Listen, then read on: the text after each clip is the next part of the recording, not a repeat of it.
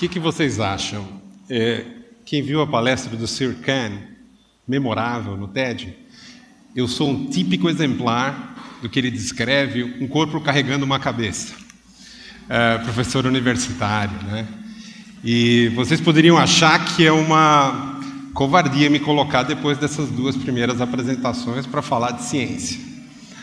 Uh, não consigo balançar meu corpo num ritmo, e depois de um cientista que se tornou filósofo, eu tinha que falar da ciência dura. Poderia ser é, um tema muito árido. No entanto, eu me sinto agraciado.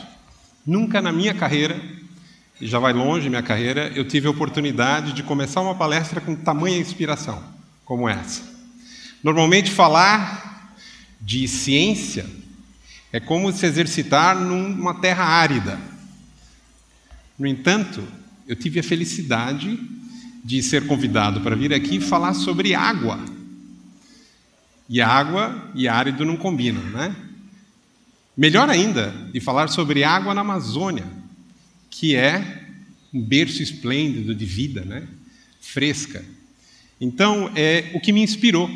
E por isso eu estou aqui, apesar de estar carregando a minha cabeça aqui mal e má, eu estou aqui tentando, vou tentar é, transmitir essa inspiração. Espero que a história os inspire, que vocês multipliquem.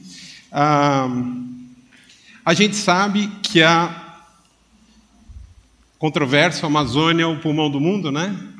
Ah, pelo poder que ela tem de trocar massivamente ah, gases vitais, floresta com a atmosfera. A gente também escuta falar do celeiro da biodiversidade, embora muitos é, acreditem nisso, poucos conheçam. Se vocês saírem aqui fora nesse gapó, vocês vão se maravilhar com a. Você não consegue ver quase os bichos. Os índios dizem: na floresta tem mais olhos do que folhas. E é real. E eu vou tentar mostrar alguma coisa para vocês. Mas hoje eu trouxe uma outra abordagem aqui. Uma abordagem que, inspirada por essas duas iniciativas aqui, uma harmônica e outra filosófica, eu vou tentar colocar a abordagem que é um pouco material, mas ela tenta transmitir também que existe na natureza uma filosofia e uma harmonia extraordinária. Não vai ter música na minha apresentação, mas eu espero que vocês vejam uma música da realidade que eu vou mostrar. Falar de fisiologia não é pulmão, é de outras analogias com a fisiologia uh, humana e principalmente coração. A gente começa é, pensando que a água é como o sangue. A circulação no nosso corpo leva o sangue fresco que alimenta, que nutre, que sustém, e traz de volta o sangue usado para ser renovado. Na Amazônia ocorrem coisas muito semelhantes, e a gente começa falando sobre o poder de todos essas, esses processos. Isso daqui é uma, uma imagem em movimento das chuvas. E o que vocês estão vendo ali é os anos passarem a cada segundo. As chuvas no mundo inteiro. O que, que vocês veem? Que a região equatorial em geral, a Amazônia em particular, é enormemente importante para o clima do mundo. É um motor poderoso. Existe aqui uma atividade frenética em relação à evaporação. Se a gente olhar outra imagem que mostra os fluxos de vapor de água, o que é preto ali é ar seco, o que é cinza é ar úmido e o que é branco é nuvens. Vocês veem ali que um ressurgimento extraordinário na Amazônia. Que fenômeno, se não é um deserto, que fenômeno faz com que a água jorre do solo para a atmosfera com tamanho poder que a gente vê do espaço? Que fenômeno é esse? Poderia ser um geyser, né? O geyser é a água subterrânea aquecida pelo calor do magma que explode para a atmosfera, transfere essa água para, para a atmosfera. Nós não temos geysers na Amazônia, a menos que eu me engane, não sei se alguém conhece algum. Mas nós temos algo que faz o mesmo papel, mas com muito mais elegância.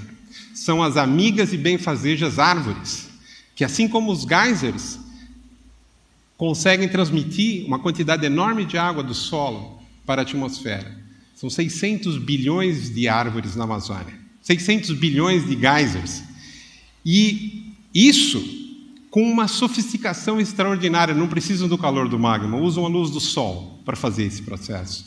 Então, num dia, um típico dia ensolarado na Amazônia, uma árvore grande chega a colocar mil litros de água através da sua transpiração. Mil litros. Se você pegar toda a, toda a Amazônia, que é uma área muito grande, e você somar toda essa água que está sendo transpirada, é o suor da, da floresta, você chega num número extraordinário 20 bilhões de toneladas de água. Vocês sabem isso num dia. Vocês sabem quanto é isso? O rio Amazonas, maior rio da Terra, um quinto de toda a água doce que sai dos continentes no mundo inteiro que chega nos oceanos, despeja 17 bilhões de toneladas de água por dia no Oceano Atlântico. Esse rio de vapor que sai da floresta e vai para a atmosfera é maior que o rio Amazonas. Só para vocês terem uma ideia.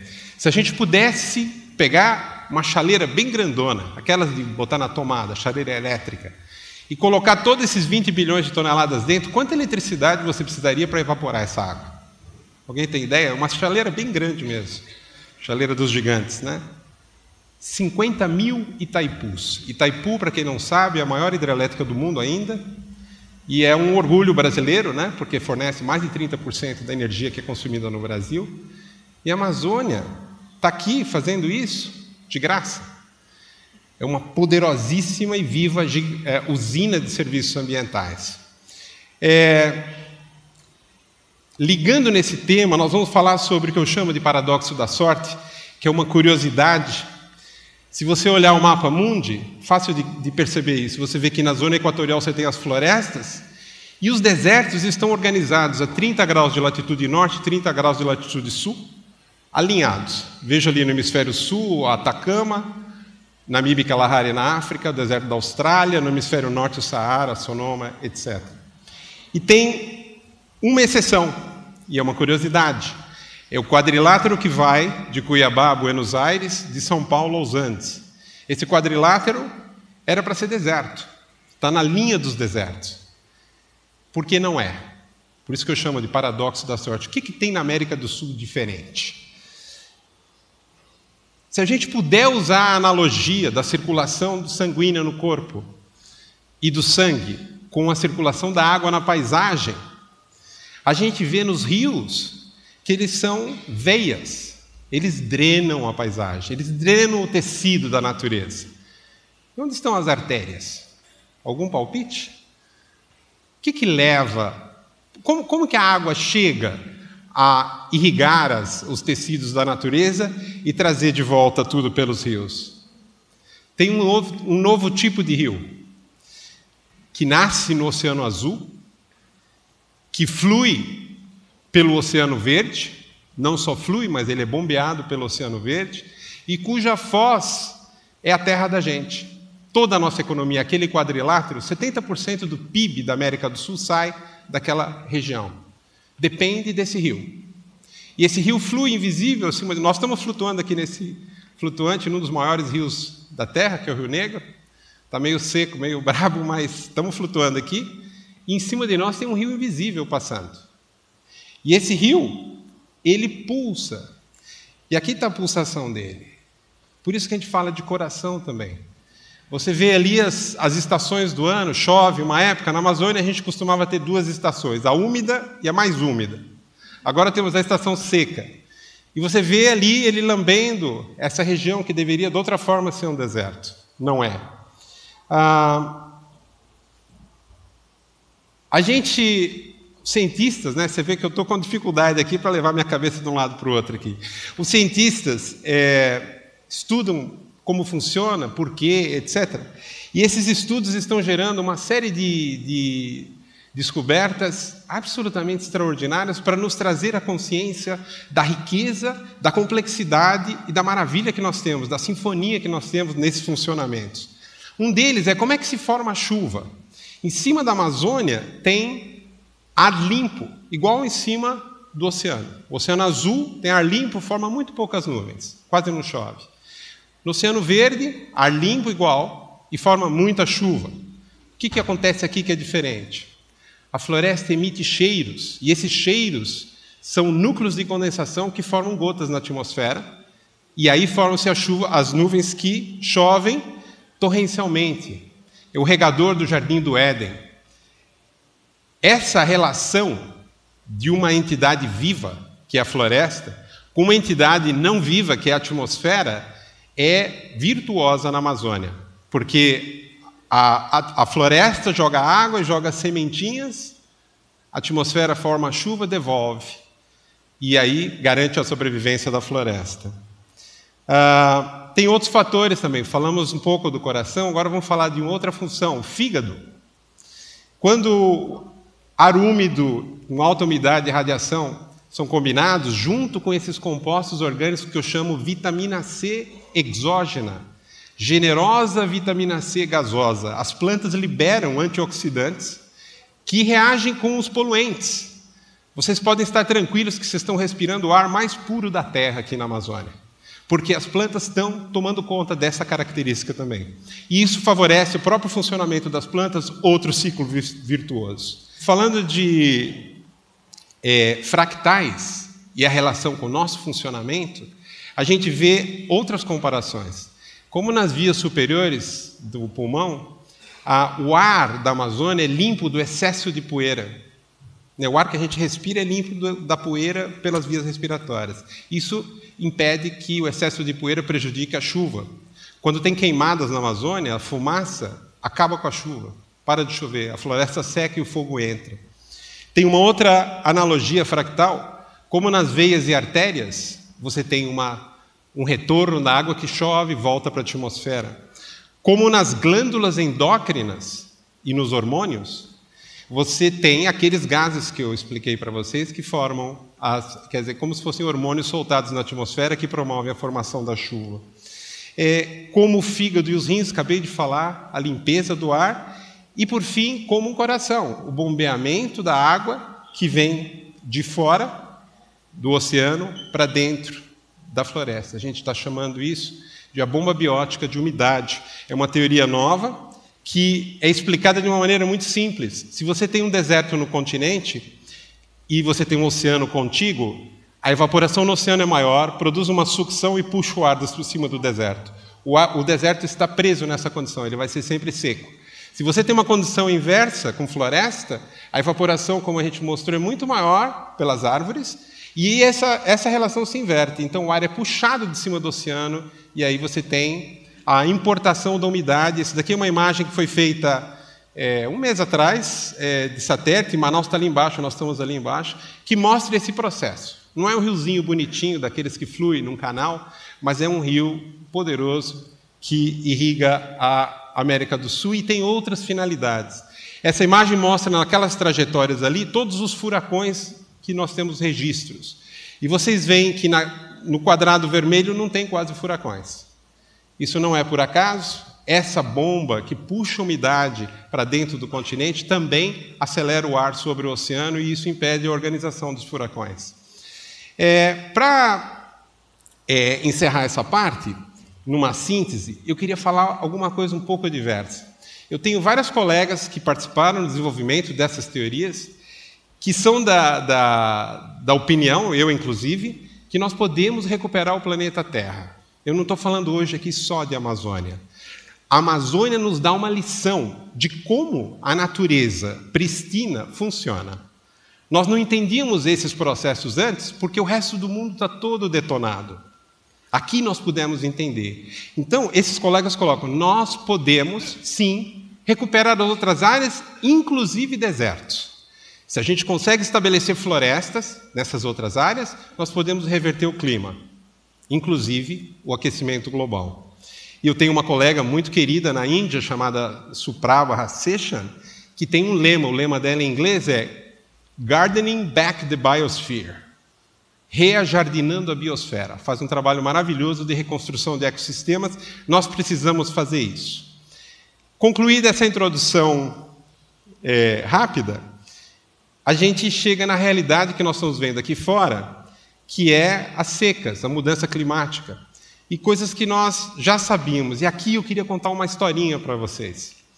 É, eu uma vez escutei, quatro anos atrás, uma declamação de um texto do Davi Copenaua, um sábio representante do povo Yanomami, que dizia mais ou menos o seguinte: será que o homem branco não sabe que se ele tirar a floresta, vai acabar a chuva? E se acabar a chuva, ele não vai ter o que beber, nem o que comer? E eu escutei aquilo, eu cheguei às lágrimas, porque eu falei: nossa, eu estou 20 anos estudando isso, supercomputador, dezenas, milhares de cientistas, e a gente está começando a chegar a essa conclusão, ele já sabe. Um agravante: os Yanomami nunca desmataram. Como eles podem saber que acaba a chuva? Aí eu fiquei com isso na cabeça e fiquei completamente impactado. Como, como que ele podia saber? Alguns meses depois, eu o encontrei num outro evento e eu falei: Davi, como é que você sabia que tirando a floresta acaba a chuva? Ele falou: um espírito da floresta nos contou.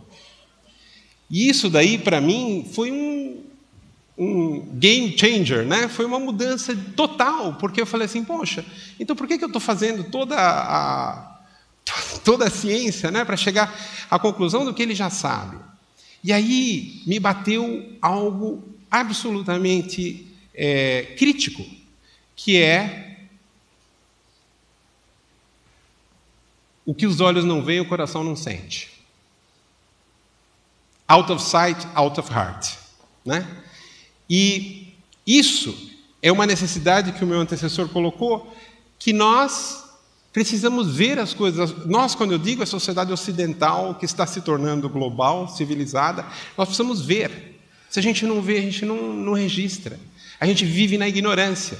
Então eu faço a seguinte proposta: Vamos, claro que os astrônomos não vão gastar, mas vamos virar o Hubble de ponta cabeça e vamos fazer o Hubble olhar para cá, não para os confins do universo.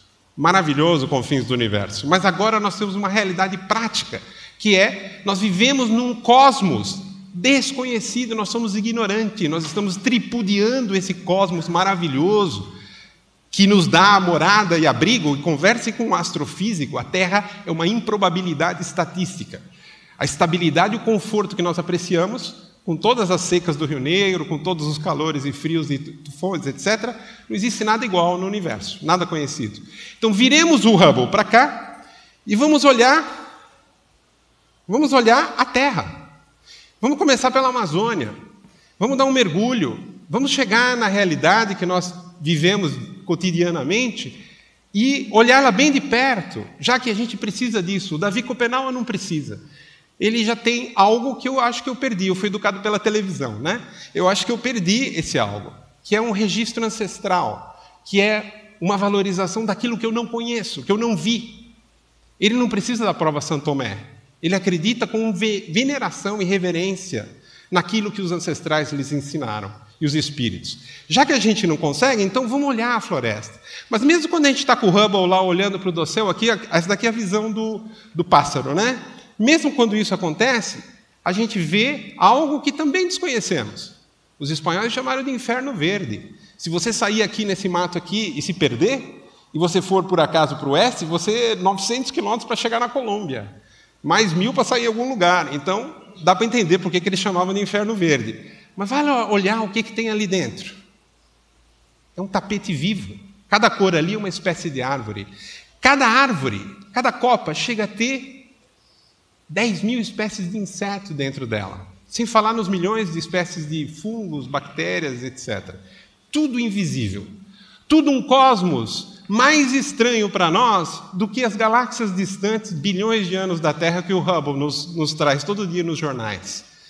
Ah, e eu encerro a minha apresentação, eu tenho só poucos segundos, mostrando esse ser maravilhoso, que quando a gente vê a borboleta morfo na floresta, a gente tem a sensação que alguém esqueceu a porta do paraíso aberta e essa criatura escapou de lá, porque é muito bonita. Mas eu não posso deixar de terminar sem mostrar um lado tecnológico. A gente tem a arrogância da tecnologia. Nós despossuímos a natureza da sua tecnologia. Uma mão robótica é tecnológica, a minha mão é biológica. E a gente não pensa mais no assunto.